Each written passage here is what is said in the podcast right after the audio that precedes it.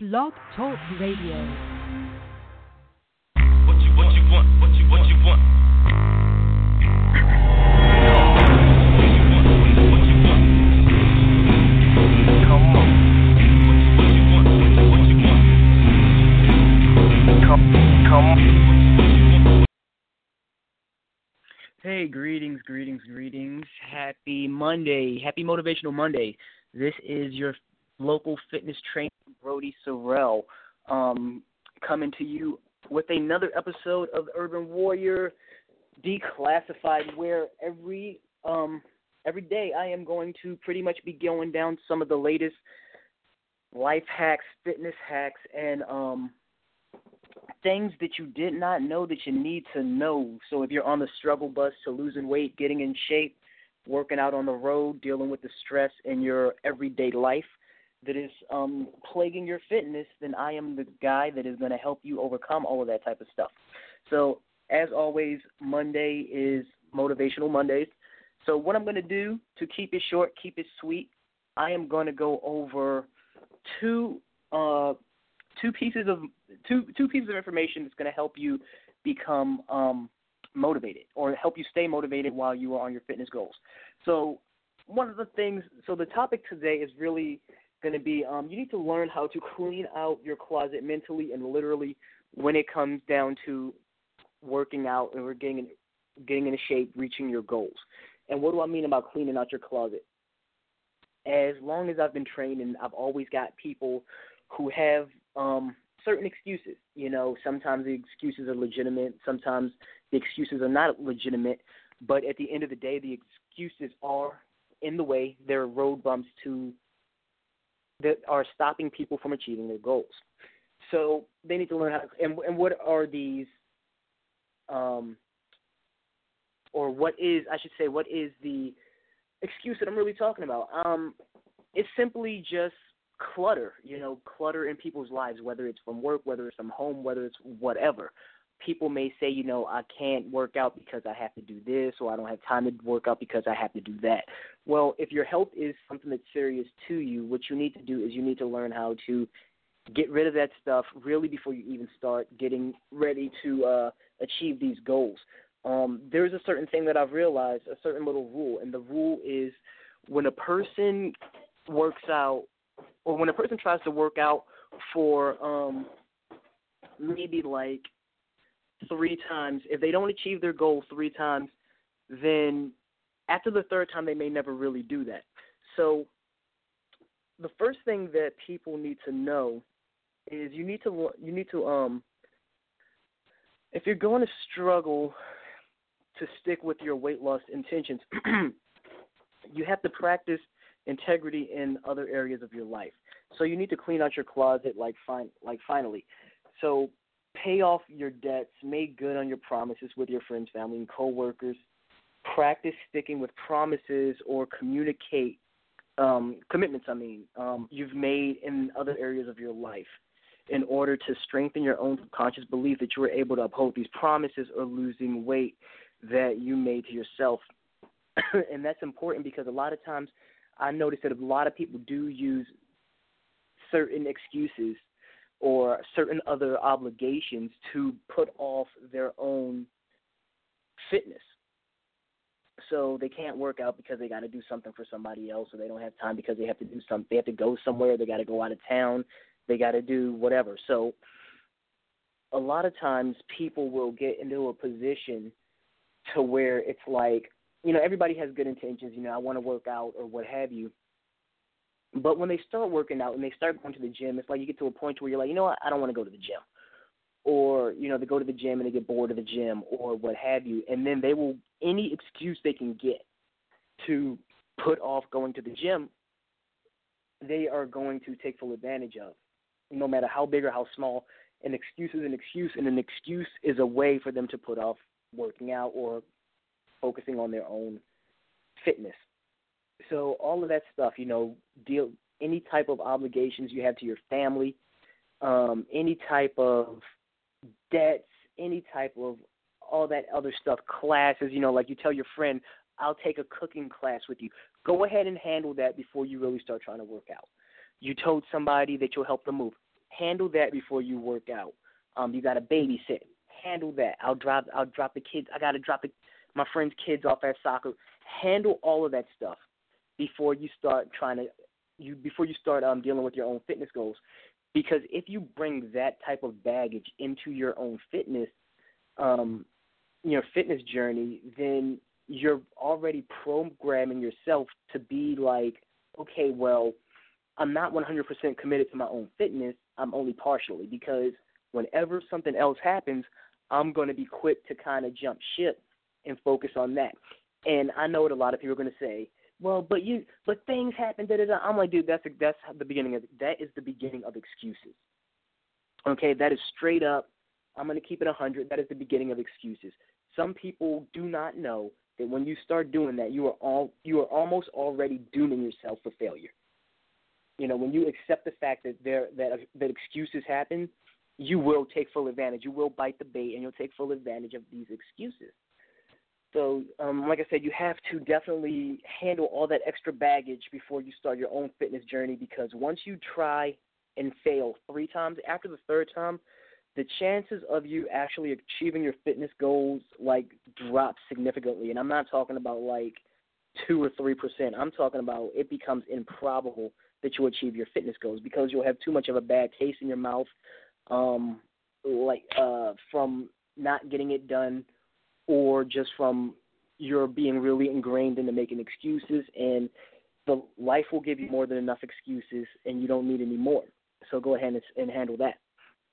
And another one, another thing that's going to help you uh, clear out this, help you uh, achieve your fitness goals, to help you stay motivated, is you need to get rid of of um, thin idols. Now, what do I mean by this?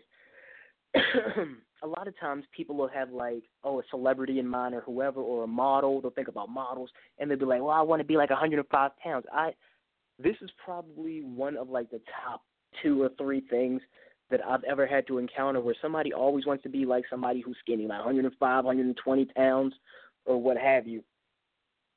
Well something i've learned something interesting recently and um it's when you're when you pin up and you're posting pictures of super thin models uh, it may seem like a good way to stay inspired, but according to a new study, it's more likely to hurt your progress. Like um, researchers in the Netherlands divided women who wanted to lose weight into two groups, and the first group was given a food journal with a fo- with a, a photo of a thin model or a bunch of thin models on the cover and interior pages, and the second group was given a journal with a neutral logo image on the front and the uh, the neutral group lost weight, and those given the journal with um, the super thin models actually gained weight.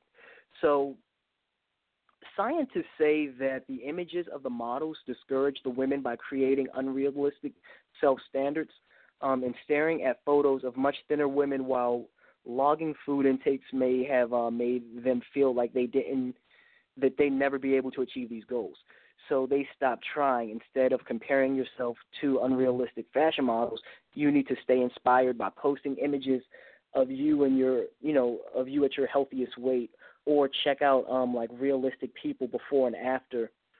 Uh, check out their photos. So I felt like that was a really, really um interesting and a very necessary one. Shoot, a very interesting one that uh, a lot of people needed to know about.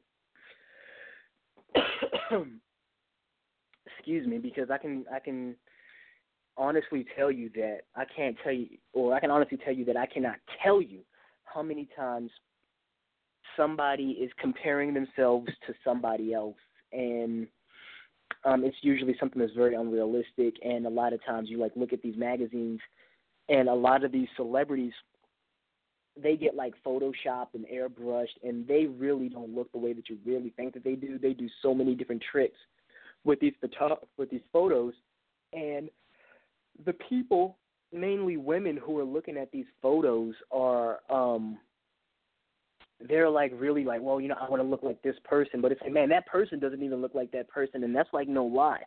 That person, you know, they got like they have like they a lot of times have body paint on, they definitely they have face paint. They have like certain body paint to kind of create contrast contrast on their bodies to make their body look a little bit different.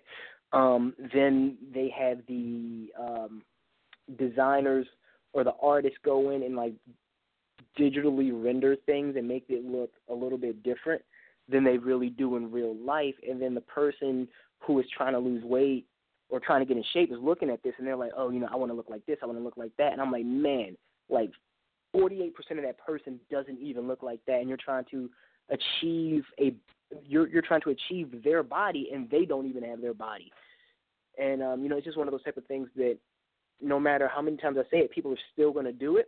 But you have to make sure that you don't do that, that you do not focus on trying to look like somebody other than than you. So, you know, just whether it was younger, find a picture of yourself from when you were younger, when you were healthier, when you were more in shape, and you know, hang that up in your cubicle or keep that in your car or keep that in your gym bag and use that as a gauge, as a source of motivation that's going to help you um,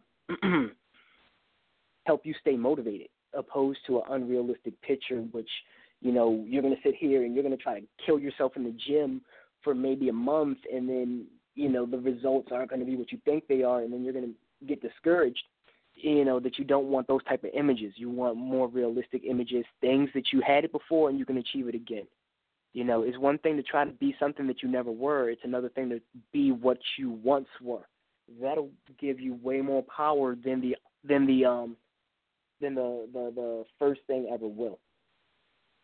So, um, like I said, the two things that you really need to uh, remember are you need to liter you need to literally, um, or actually, yeah, go ahead, literally clean clean out your closet, get rid of like old stuff that you don't want, like clothes that are um, you know too big. You don't need to see that stuff. You want to see stuff um, that reminds you of a healthier weight. Also, go ahead and keep stuff that's a little bit too small for you and let that be your gauge for your workouts. So instead of focusing so much on the scale, focus on the clothes that may be like an inch or so too small, and then focus on working out to fit into those clothes. Um, and as you start to get smaller, start getting rid of or donating the uh, the bigger clothes. So clean out your closet uh, mentally and literally and avoid thin idols. Do not do not try to be like somebody whose body probably isn't even theirs. Focus on being your own idol. Be your own epic hero. Find yourself some pictures of yourself in high school, college, you know, before you got the sedentary job, when you played sports or what have you, when you were at your healthiest, and make sure that you are using that as a source of motivation to get to where you got to to where you want to be um, it's more realistic. It's going to greatly increase your chances of actually being there, opposed to using um, somebody whose body isn't their own. Also, look at other real people's um, before and after pictures. That's going to let you know that they're real people just like you. They can do it. You can do it. Um, it's not as hard as you think it is if you know how to if you know how to play play your hand well. Um, I guarantee you, it's not as hard as you think it is. So uh, we're almost out of time for our for our 15 minutes. So I want to thank you for tuning in, for being here, for supporting me. Uh, it means a lot. Everybody who's listening, um, who is listening, and who's gonna listen. Make sure to go to BrodySorrell.com or go to actually start going to BroderickSorrell.com, my website. Check out the uh, my everything is there. My blog is there. The um, the podcast is going to also be there. Fitness videos are going to be there. Fitness challenges are going to be there. Snacks are going to be there. I'm doing a new thing called the Urban Kitchen, which is going to be dealing with a lot of weight loss and fitness foods. That's going to be on the um, website. the um, the Urban Warehouse is going to be there, where you can get discounts on um, tennis de- designer tennis or top line tennis shoes and clothes. Everything you need Go to Urban Warrior, um. Check that out.